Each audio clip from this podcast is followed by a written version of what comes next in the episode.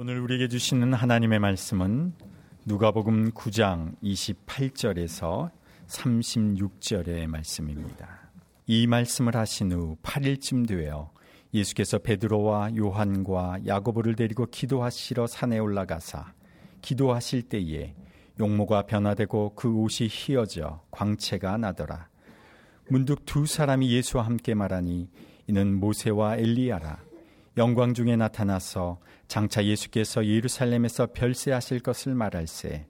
베드로와 및 함께 있는 자들이 깊이 졸다가 온전히 깨어나 예수의 영광과 및 함께 선 두 사람을 보더니 두 사람이 떠날 때에 베드로가 예수께 여짜오되 주여 우리가 여기 있는 것이 좋사오니 우리가 초막 셋을 짓되 하나는 주를 위하여 하나는 모세를 위하여 하나는 엘리야를 위하여 하사이다 하되 자기가 하는 말을 자기도 알지 못하더라. 이 말할 즈음에 구름이 와서 그들을 덮는지라 구름 속으로 들어갈 때에 그들이 무서워하더니 구름 속에서 소리가 나서 이르되 이는 나의 아들 곧 택함을 받은 자니 너희는 그의 말을 들으라 하고 소리가 그침에 오직 예수만 보이더라. 제자들이 잠잠하여 그 본 것을 무엇이든지 그때에는 아무에게도 이르지 아니하니라. 아멘.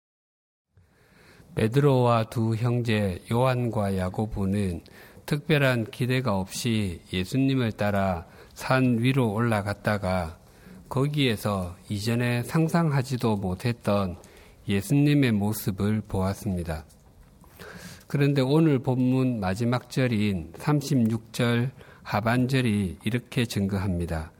제자들이 잠잠하여 그 본 것을 무엇이든지 그때에는 아무에게도 이르지 아니하니라.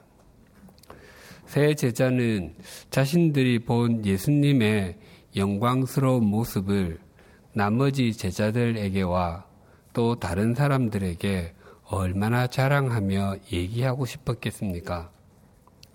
하지만 그 당시에는 입을 다물고 아무에게도 말하지 않았다고 합니다. 그 이유를 마태복음 17장 9절에서 이렇게 밝히고 있습니다. 그들이 산에서 내려올 때에 예수께서 명하여 이르시되 인자가 죽은 자 가운데서 살아나기 전에는 본 것을 아무에게도 이르지 말라 하시니 제자들이 스스로 입을 닫았던 것이 아니라 예수님께서 부활하실 때까지 말하지 말라고 말씀하셨기 때문이었습니다. 그리고 예수님께서 새 제자들과 함께 가신 것은 그들이 다른 사람들보다 더 신뢰할 만하기 때문만은 아니었을 것입니다. 구약의 율법에 따르면 어떤 사건을 입증하기 위해서는 최소한 두세 명의 증인이 필요했습니다. 즉 예수님의 용모와 입으신 옷이 변화되고 거기에서 모세와 엘리야를 만난 그 일을 새 제자가 보았다고 하는 것은 그 일이 분명하게 일어난 사건임을 증명하는 것입니다.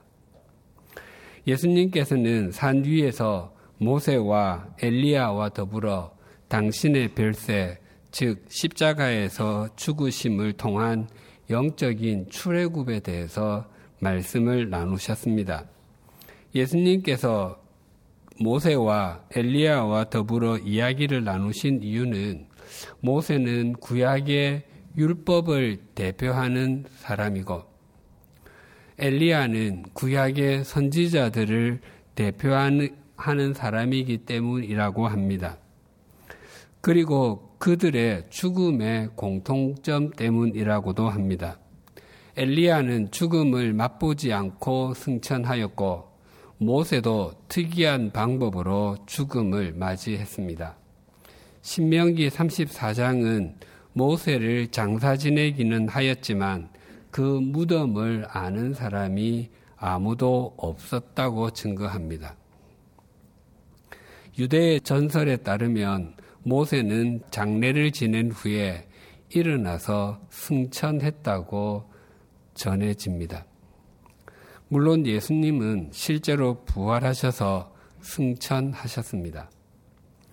그런데 예수님과 모세와 엘리야 사이에는 두 공통점이 더 있습니다. 첫째는 이 세 분이 모두 거절을 당했었다는 공통점입니다. 오늘 본문 앞부분에 이런 내용이 있습니다. 예수님께서 가이사랴 빌립보에서 제자들에게 물으셨습니다. 사람들이 나를 누구라 하느냐? 그 질문의 제자들은 세례자 요한, 엘리야, 예레미야, 선지자 중에 한 사람이라고 답변했습니다. 그 후에 예수님께서 다시 물으셨습니다. 너희는 나를 누구라 하느냐? 그 질문에 베드로가 하나님의 그리스도이십니다라고 답변했습니다. 그 대답을 들으신 예수님께서 처음으로 제자들에게 이렇게 가르치셨습니다. 누가복음 9장 22절이 이렇게 증가합니다. 이르시되 인자가 많은 고난을 받고 장로들과 대제사장들과 서기관들에게 버림받아 죽임을 당하고 제3일에 살아나야 하리라 하시고 예수님께서는 죽임을 당하시고 3일 만에 부활하시기 전에 버림받으실 것, 즉 거절 당하실 것임을 말씀하셨습니다. 모세도 거절을 당했었습니다. 사도행전 7장에는 스데반 집사가 이스라엘 자손들에게 전한 설교가 기록되어 있습니다.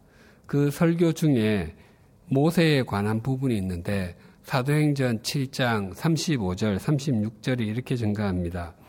그들의 말이 누가 너를 관리와 재판장으로 세웠느냐 하며 거절하던 그 모세를 하나님은 가시나무 떨기 가운데서 보이던 천사의 손으로 관리와 속량하는 자로서 보내셨으니 이 사람이 백성을 인도하여 나오게 하고 애굽과 홍해와 광야에서 40년간 기사와 표적을 행하였느니라.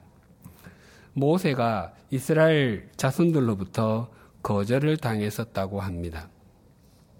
모세는 이스라엘 자손으로 태어났지만 바로의 공주의 양자로 성장했습니다.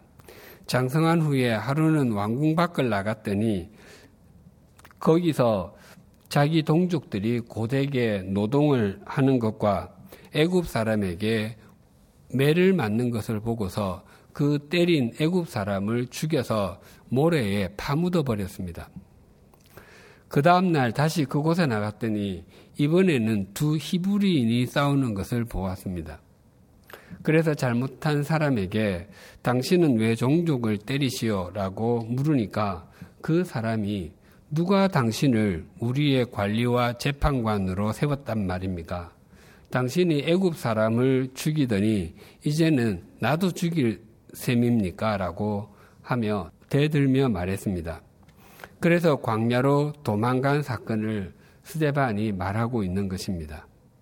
그렇게 거절을 당했던 모세는 이스라엘 자손들을 출애굽하게 하는 지도자가 되어서 40년 동안 신실하게 하나님을 섬겼습니다. 엘리야 선지자도 마찬가지입니다. 지난번에 말씀드린 바와 같이 엘리야는 북이스라엘의 아합 왕이 다스리던 때에 활동했던 선지자입니다. 그 시대는 이전보다 정치적, 경제적, 외교적으로 번성했습니다. 하지만 아하방과 이세벨 왕비는 백성들로 하여금 바알과 아세라 등 우상을 섬기는 일에도 열심을 내게 했기 때문에 백성들이 영적으로는 피폐한 상태에 있었습니다. 그때 엘리야 선지자가 아합 왕에게 이스라엘 백성들과 이세벨 왕비에게 녹을 먹는 선지자들을 모아놓고 누가 진짜 하나님이신지를 확인해 보자고 제안했습니다.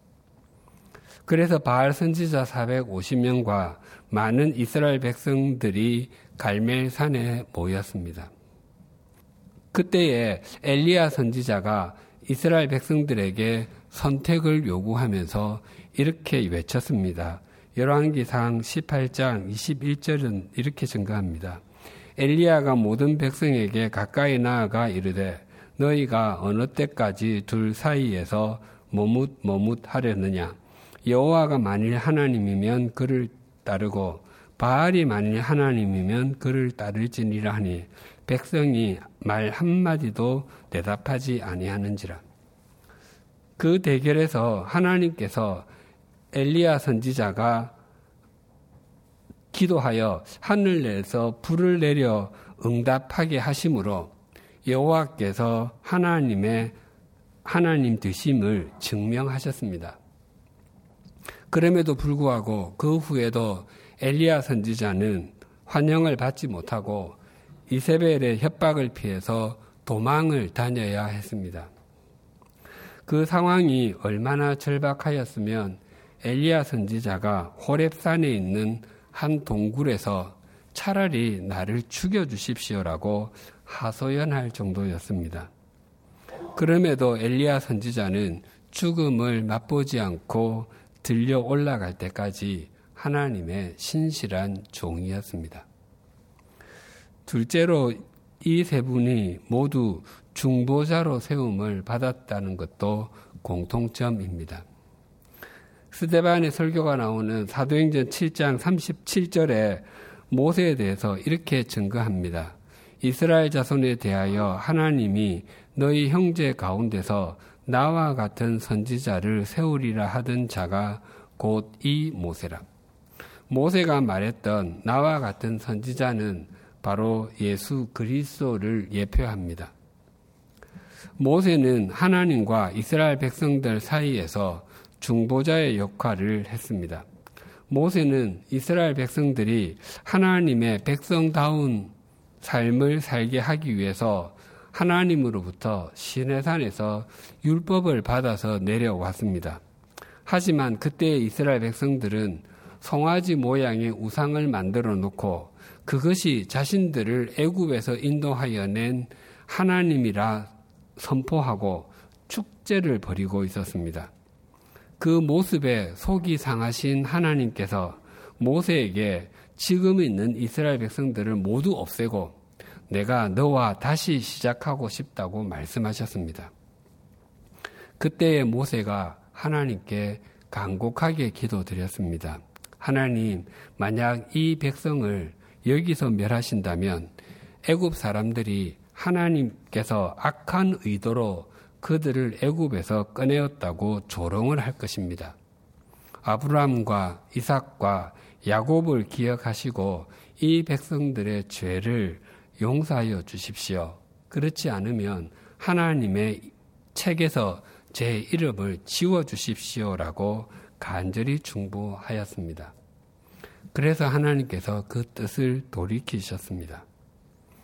엘리야의 중보 사역도 모세의 사역과 비슷합니다.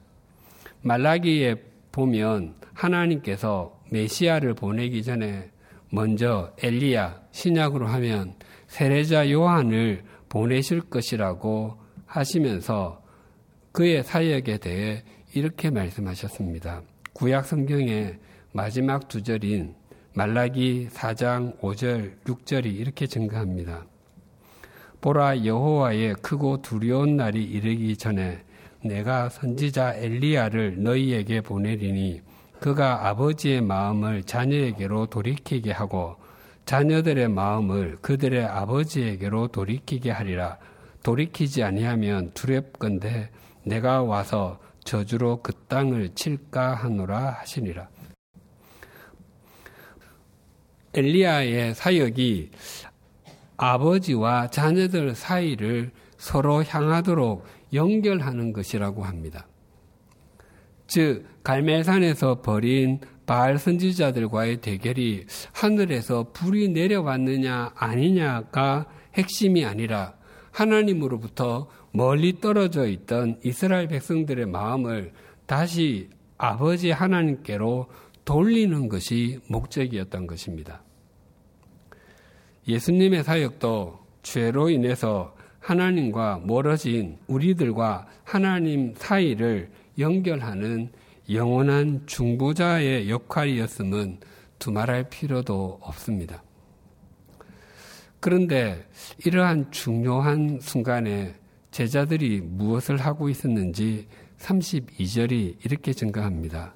베드로와 및 함께 있는 자들이 깊이 졸다가 온전히 깨어나 예수의 영광과 및 함께 선 두 사람을 보더니 베드로와 야고보와 요한은 깊이 졸고 더 정확하게는 깊이 자고 있었습니다.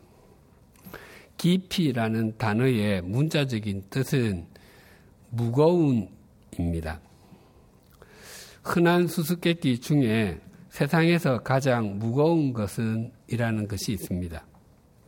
정답이 아시는 바와 같이 눈꺼풀입니다.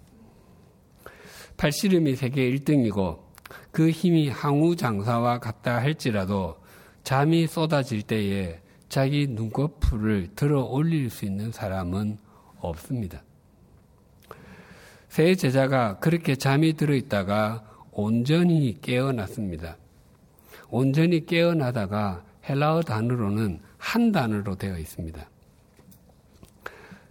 잠에서 깨어난 이후로 비몽사몽의 상태가 아니라 밤에 숙면을 취하고서 아침에 상쾌한 기분으로 일어난 것처럼 아주 맑은 정신으로 예수님과 모세와 엘리야를 보게 되었다는 뜻입니다. 특히 예수님의 모습이 이전에 보던 것과는 완전히 달랐습니다. 하지만 그것도 잠시 모세와 엘리야가 떠나려고 할 때에 베드로가 이런 제안을 했습니다. 33절이 이렇게 증가합니다. 두 사람이 떠날 때에 베드로가 예수께 여짜오되 주여 우리가 여기 있는 것이 좋사오니 우리가 초막 셋을 짓되 하나는 주를 위하여 하나는 모세를 위하여 하나는 엘리야를 위하여 하사이다 하되 자기가 하는 말을 자기도 알지 못하더라. 베드로가 초막 셋을 지어서 예수님과 모세와 엘리야를 모시겠다고 했습니다. 하지만 예수님께서는 그 말에 대해 이런 방구도 하지 않으셨습니다. 예수님께서 그 제안에 대해서 아무런 대답을 하지 않으신 이유에 대해서 이런 우스갯소리가 전해집니다. 예수님께서 그 제안을 들으시고 가만히 생각해 보니 베드로, 야고보, 요한은 모두 어부 출신입니다. 배는 잘 젓고 물고기는 잘 잡을 수 있을 것이지만 집을 짓는 것은 그들이 잘 할 수 있는 일이 아니었습니다. 그런데 예수님은 목수 출신이십니다. 초막 짓는 일을 시작하였다가는 목수 출신인 예수님께서 혼자서 그 일을 다 하시게 될 것 같아서 아무런 말씀도 하지 않으시고 산을 내려갔다는 것입니다. 사실 베드로는 자신이 말을 하면서도 그 말의 의미가 무엇인지 정확히 알지 못했습니다. 예수님께서 어떤 길을 가셔, 가셔야 하는지 전혀 인식하지 못했기 때문에 한 제안이었습니다. 스위스 제네바에서 목회할 때에 선교사 모임과 피정을 겸해서 폴란드의 크라쿠프를 간 일이 있었습니다. 크라쿠프는 폴란드의 현 수도인 바르샤바가 수도가 되기 이전 558년 동안 수도였습니다. 크라쿠프 동쪽으로 약 60km 정도 떨어진 곳에 아우슈비츠 그 강제 수용소가 있습니다. 그리고 크라쿠프 남쪽으로 약 한 15km 지점에 유명한 관광지인 비엘리츠카 소금 광산이 있습니다. 그 광산은 1978년 유네스코가 세계 처음으로 세계 문화유산 8곳과 세계 자연유산 4곳 등 12곳을 발표할 때에 포함이 되어 있던 곳입니다. 그 광산 지하 64m에서 327m 사이에 전시장이 있습니다. 13세기 때부터 소금을 받은 모습도 재현해 놓고 소금으로 만든 다양한 작품도 있고 조그만 호수도 있습니다. 그리고 교황 요한 바오로 2세의 고향이 크라쿠프였기 때문에 암염으로 만든 그의 조각상도 있습니다. 그 전시장의 가장 앞권은 지하 약 100m 지점에 위치해 있는 성 킹가 채플입니다. 그 채플의 규모가 우리 예배, 우리 교회 예배실인 이 홍보관 지하 3층에 약 두 배 반이나 됩니다. 그 채플 벽에는 예수님의 일생을 담은 소금 부조를 만들어 새겨 놓았습니다. 그 중에는 네오나르도 다빈치의 작품인 최후의 만장과 똑같은 크기로 만든 소금 부조도 있습니다. 지하에 어떻게 그렇게 큰 예배당을 만들 수 있었는지, 또 암염으로 어떻게 그런 작품들을 만들 수 있었는지 그 자체가 경이로울 정도였습니다. 그때 지하에 만든 그 채플의 규모와 내용에 압도가 되어서 제가 제 손을 잡고 있던 당시 만 4년 8개월 된 제 아들에게 말했습니다. 성진아, 여기가 지하 100m 아래에 만든 성당이야. 그랬더니 제 아들이 되물었습니다. 아빠, 성당이 뭐예요? 그래서 제가, 응, 성당은 교회야 라고 대답해 주었습니다. 그때 교회라는 말에 아들의 눈이 반짝하더니 이렇게 말했습니다. 교회? 아빠, 그러면 여기도 유치부가 있어요? 여기에 초막셋을 짓겠습니다와 여기에도 유치부가 있어요. 이 두 말이 모두 다 자기가 하는 말의 의미를 모른 채 한다는 면에서는 똑같습니다.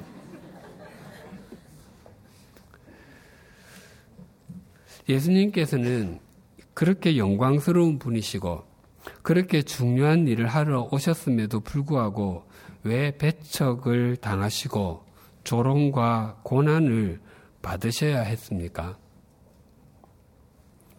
그 이유를 이사야 53장 1절에서 3절이 이렇게 증가합니다. 우리가 전한 것을 누가 믿었느냐? 여호와의 팔이 누구에게 나타났느냐? 그는 주 앞에서 자라나기를 연한 순 같고 마른 땅에서 나온 뿌리 같아서 고운 모양도 없고 풍채도 없은즉 우리가 보기에 흠모할 만한 아름다운 것이 없도다.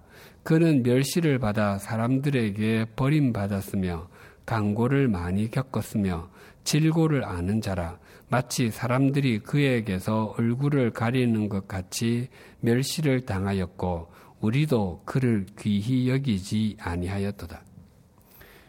예수님께는 우리가 보기에 흠모할 만한 아름다운 것이 없다는 것이 배척의 이유였습니다. 예수님은 인간적인 측면에서만 보면 정말 흠모할 만한 것이 없으신 분이셨습니다.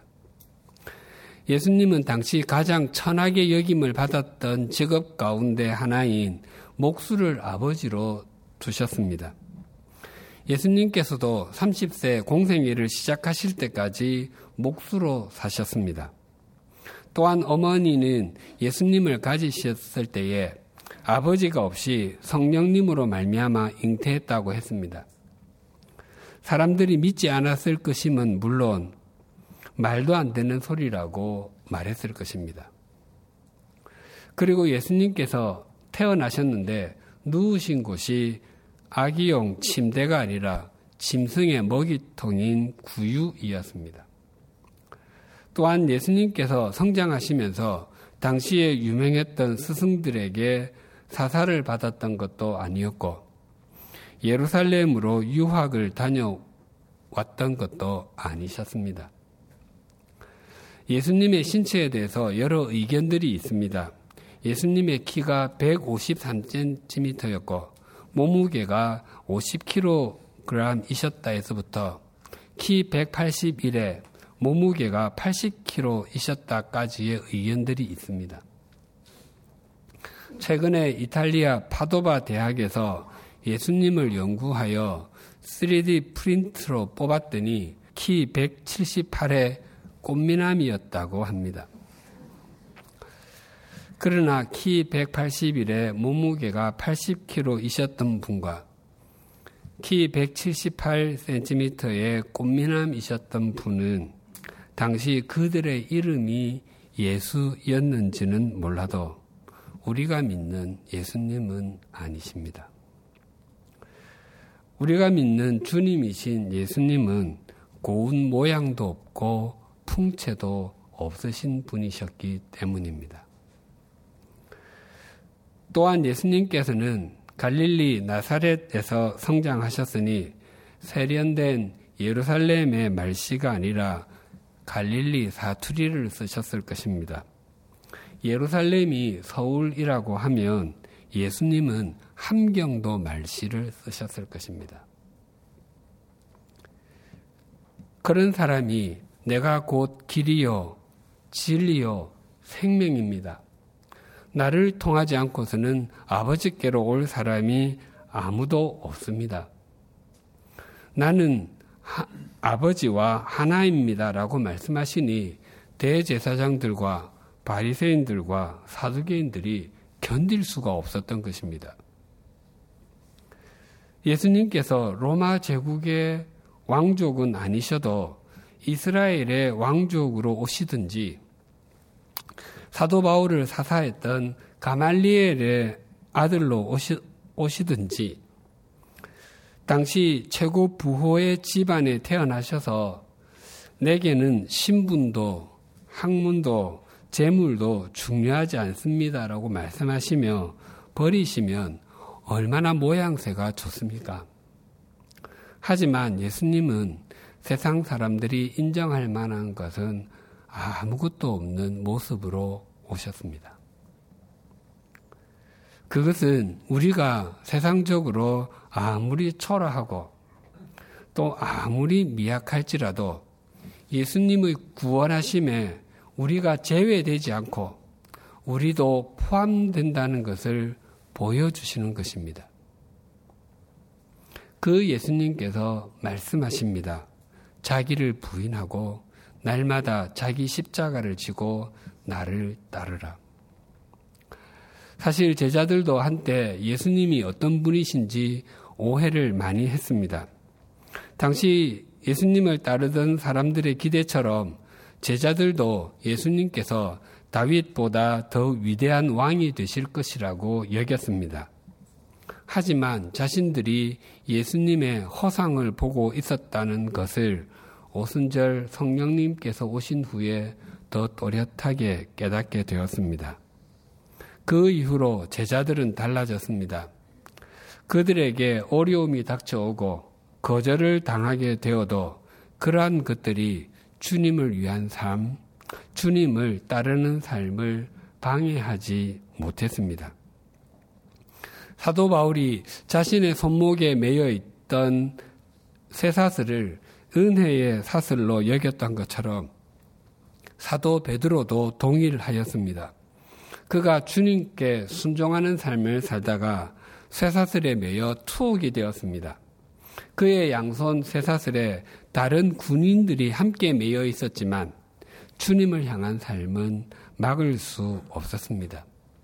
그의 눈에는 오직 예수님만 보였기 때문입니다. 베드로를 비롯한 모든 제자들에게 예수 그리스도는 영원한 생명이셨습니다. 그 예수 그리스도를 위한 삶이라면 자기 목숨은 아깝지 않게 여겼습니다. 작년 작년 교구 여름 수련회에서 말씀드린 적이 있는데 제 이야기를 양해하고 들어주시기 바랍니다. 우리 교회에서는 매년 가을에 가족 초청의 밤을 갖습니다. 아직 신앙생활을 하지 않는 가족들이나 지인들에게 예수님을 소개하는 시간을 외부에서 갖는 것입니다. 2015년 가족 초청의 밤에 참석했을 때였습니다. 전체 프로그램 중에 한 순서의 주제가 내게 소중한 것, 또 그것이 없어도 괜찮은가 하는 것이었습니다. 진행자 두 분이 참석자들에게 종이 다섯 장과 펜을 나누어 주었습니다. 거기에다가 가장 소중하게 생각되는 것 다섯 가지. 물건이든 사람이든 무엇이든 쓰라고 했습니다. 처음엔 참여하지 않으려고 하다가 내게 소중한 것 다섯 가지는 무엇이지? 라는 생각이 들어서 써보기로 했습니다.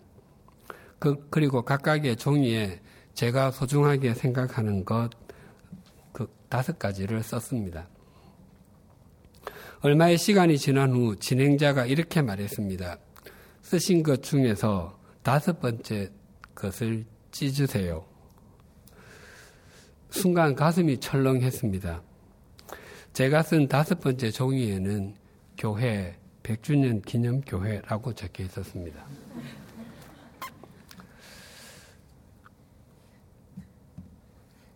그 제가 교회를 많이 사랑하는 것이 느껴졌습니다. 또 제가 교회에서 만났던 여러 교우님들이 필름처럼 지나갔습니다. 하지만 우리 교회에 제가 있어서 섬기는 것보다 저보다 더 신실하게 주님을 섬기는 목회자가 있는 것이 교회로서는 더 유익할 것이라고 생각이 되었습니다. 잠시 후 진행자는 네 번째 종이를 찢으라고 했습니다. 약간 가슴이 눌리는 것 같았습니다. 제가 쓴 네 번째 종이에는 제 이름 정한조라고 쓰여 있었습니다. 제가 저를 좋아한 지가 그렇게 오래되지 않았습니다. 오랫동안 스스로 많이 주눅들어 했고 또 과거엔 제 자신과 제가 하는 일이 다 마음에 들지가 않았습니다. 그래서 그런 저를 위해서 하나님께 기도를 참 많이 드렸습니다. 그러다가 40대 중반이 가까워지면서 제가 조금씩 좋아지기 시작했습니다. 그래서 제가 저를 많이 격려했습니다. 그런 제가 비록 이 세상이 없어진다고 해도 그 다음에는 천국인이 괜찮을 것 같았습니다. 잠시 후 세 번째 종이를 찢으라고 했습니다. 손이 떨리기 시작했습니다. 거기에는 제 두 아들의 이름이 적혀 있었습니다. 이 두 아들이 갑자기 없어진다면 나는 괜찮을까? 상상이 잘 되지 않았습니다. 진행자는 두 번째 종이도 찢으라고 했습니다. 눈물이 흐르기 시작했습니다. 그리고 찢을 수가 없었습니다. 제가 쓴 두 번째 종이에는 제 아내의 이름이 적혀 있었습니다. 얼마 후 진행자가 말했습니다. 마지막 남은 것을 보시고 거기에 쓰여 있는 대상에게 편지를 쓰십시오. 그러면 그 편지를 보내드리겠습니다. 제가 쓴 1번 종이에는 예수 그리스도라고 적혀 있었습니다. 그래서 이렇게 기도문을 썼습니다. 주 예수님, 제가 교회를 사랑하고 제 자신도 자식도 아내도 사랑하지만 그들이 없어도 살 수는 있습니다. 하지만 예수 그리스도 당신이 없으면 살 수 없습니다. 혹 제가 이 세상을 갑자기 떠나게 된다 하더라도 우리 교회와 제 가족들을 주님께서 책임져 주십시오. 그리고 저를 품어 주십시오. 예수님의 말씀처럼 우리가 걸어야 할 길이 자기를 부인하고 날마다 자기 십자가를 지는 삶의 길입니다. 하나님께서 마음과 정성을 다하여 우리를 우리의 가정에 일터와 학교에 삶의 자리에 심어 주셨을지라도 그곳에 우리를 불편하게 하는 것들이 있을 수 있습니다. 하지만 그 모든 것들은 주님께서 우리를 외면하셨기 때문이거나 또 우리를 버리셨기 때문이 아니라 우리를 더욱더 주님께 메어주시기 위한 은혜의 사슬들입니다. 우리가 그리스도인다운 삶을 살아가도록 해주는 출발점과 과정과 종착점은 이 말씀입니다. 소리가 그침에 오직 예수만 보이더라. 오직 예수만 보이더라. 기도드리시겠습니다. 하나님 아버지, 예수님께서 사람들로부터 고난을 받으시고 버림당하는 거절을 당하셨을지라도 묵묵히 십자가의 길을 걸어가셨던 것처럼 모세도 사람들로부터 거절을 당했을지라도 하나님의 말씀에 순종하여 이스라엘 자손들을 출애굽하게 하며 40년 동안 광야 길을 거쳐 가난 땅으로 들어가게 하므로 그는 이 땅에 오실 예수님의 그림자가 되었습니다. 또한 엘리야 선지자도 우상 숭배하는 것이 당연한 것처럼 여겨지던 시대에 하나님께 순종함으로 하나님의 하나님 되심을 나타내고 사람들의 마음을 하나님께로 돌이키게 하므로 예수님께서 오시는 길을 준비한 세례자 요한의 예표가 되었습니다.